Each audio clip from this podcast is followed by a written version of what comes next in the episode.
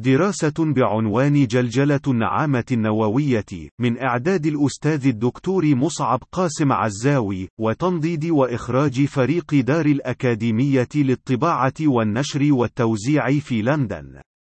يقف الكون على لوح صفيح ساخن يشي لفظيا باحتمال تدمير كل أشكال الحياة على كوكب الأرض في حال تحقق الإجابة المواربة التي أدلى بها الأدميرال سكوت سويفت قائد الأسطول الأمريكي في المحيط الهادي وأبدى فيها استعداده لضرب الصين نوويا في حال تلقيه أمرا من الرئيس ترامب بذلك في إشارة ملغومة لاعتبار النظام الكوري الشمالي ربيبا طيبا صالحا مع بعض العقوق الشكلي للنظام الصيني لأغراض إخراجية محضة، وذلك التهديد المضمر يأتي في سياق تطبيق منهجية سياسة الرجل المجنون التي مأسسها مهندس سياسة الهيمنة الكونية الأمريكية وزير الخارجية الأسبق هنري كيسنجر، ورئيسه آنذاك ريتشارد نيكسون، والتي تقوم بحسب تكثيف الصحفي المخضرم آلان نيرن على الإيحاء الإيحاء لأنداد الولايات المتحدة بوجود اندفاع جنوني غير عقلاني لدى ساسة البيت الأبيض لاستخدام الأسلحة النووية،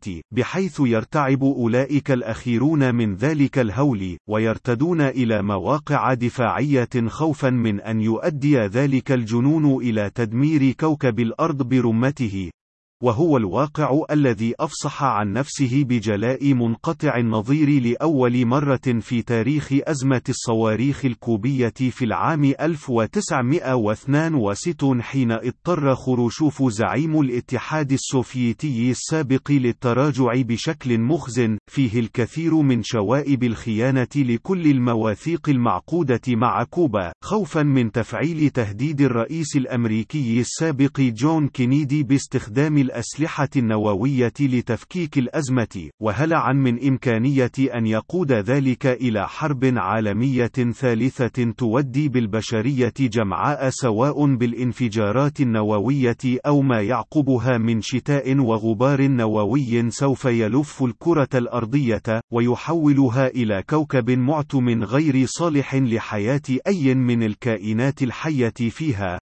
وذلك السيناريو المرعب الذي يحاول الساسة الأمريكان استخدامه بشكل موارب دائما، ويتم استدامجه في طيات شبه اللازمة في كل الخطابات الحساسة لأي منهم والمتمثلة بجملة كل الخيارات موجودة على الطاولة، خاصة في ضوء معرفة كل الأفرقاء النووين بأن عدد الرؤوس النووية في الكرة الأرضية أصبح يقارب 15 ألف رأسنا نوويا بحسب فريق الحملة الدولية للتخلص من الأسلحة النووية أكثر من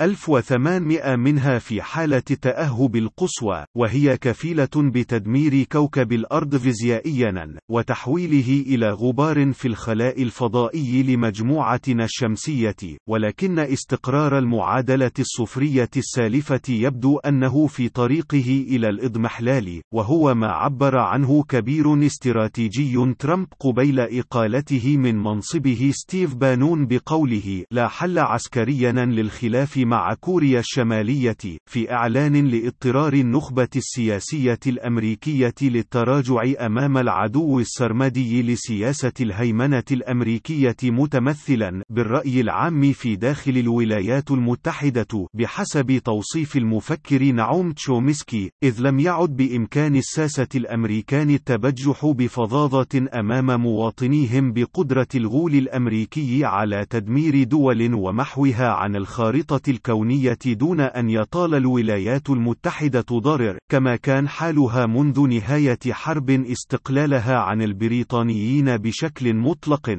فالأسلحة الكورية الشمالية النووية أصبحت قادرة على النيل من ولاية آلاسكا بشمال الولايات المتحدة إن لم يكن نيويورك نفسها، وإذا كانت سياسة الرجل المجنون قادرة على إرعاب أي رمق من تعقل لدى ساسة الدول النووية. النووية الأخرى، فهي مآلها الإخفاق مع الزعيم المعتوه الأرعن لكوريا الشمالية بحسب تصوير الآلة الإعلامية الغربية المتسيدة له، والتي بدأت بالتراجع عن ذلك مؤخرا كما ظهر جليا في صحيفة نيويورك تايمز التي أصبحت تصف الزعيم الكوري الشمالي بأنه هناك إجماع للباحثين حول عقلانيته وتركيزه على الحفاظ على نظامه كما لو أن وسائل الإعلام الأمريكية المتسيدة أدركت وقوعها في شر أعمالها بتعطيلها قدرة الولايات المتحدة على الإرهاب الكوني بإبطالها فعل سياسة الرجل المجنون في الواقع هدف الكوريين الشماليين من برنامجهم النووي لم يكن أبدا سوى ردع هيمنة الغول الأمريكي أملا بمفاوضات معه تفضي لإنفراج الحصار عن كوريا الشمالية. مقابل التخلص من برنامجها النووي كما كان الحال في العام 1994 إبان رئاسة بيل كلينتون وهو الأمر الذي انقلب إلى حاله الأولى بعد استلام جورج بوش الإبن والذي ألغى كل مفاعيل الاتفاق النووي مع كوريا الشمالية وصنفها من جديد في دول محور الشر فلم يعد من خيار للكوريين الشماليين بعدما رأوا ما حدث بالدول التي تخلت عن برنامجها الصاروخي والكيميائي والنووي كالعراق وليبيا وأصبحت غير قادرة على تهديد الولايات المتحدة وحلفائها في دول الجوار صاروخيا أو عبر أسلحة التدمير الشامل سوى استشرابهم لمنطق أن خير ترياق للغول النووي هو الخنجر النووي نفسه والظاهر أن الإيرانيين قد فقهوا الدرس نفسه وقرروا اتباع النهج عينه بالاستناد إلى الخبرات النووية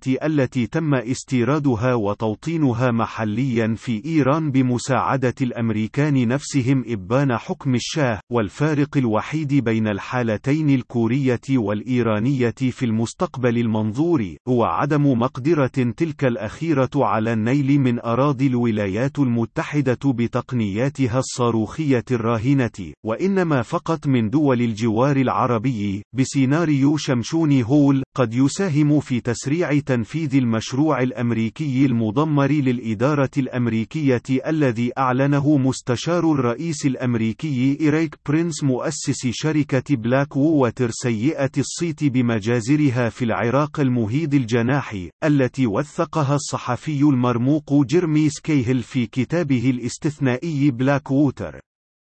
صعود جيش المرتزقة الأعتى كونيا في مقابلة تلفزيونية على شبكة سي إن إن والمتمثل صفاقة بمشروع احتلال أمريكي مباشر للدول التي تحتوي ثروات طبيعية في منطقة الشرق الأوسط وخصخصة عملية احتلالها عبر جيوش من المرتزقة على شاكلة شركته بلاك ووتر تمولها وزارة الدفاع الأمريكية وإدارة الأوطان المحتلة المحتلة بشكل مباشر عبر تعيين مفوض سام فيها مسؤول عن تنفيذ المصالح الأمريكية في تلك الأوطان المحتلة بشكل أكثر كفاءة وسرعة دون أن يكون بالوكالة عن طريق سفراء الولايات المتحدة كما هو الحال عليه الآن على حد تعبير إريك بيرنس حرفيا وهو الواقع المرير الذي يحاول جل الساسة العرب التعامي عنه كنعامة أدمى أدمنت إيلاج رأسها في نفس الجحر لتلدغ منه مرة بعد أخرى في جلجلة تراجيدية يبدو أن احتمال أفولها لناظرها العربي المقهور قصيا بعيدا. لندن في الحادي والعشرين من شعبان 2017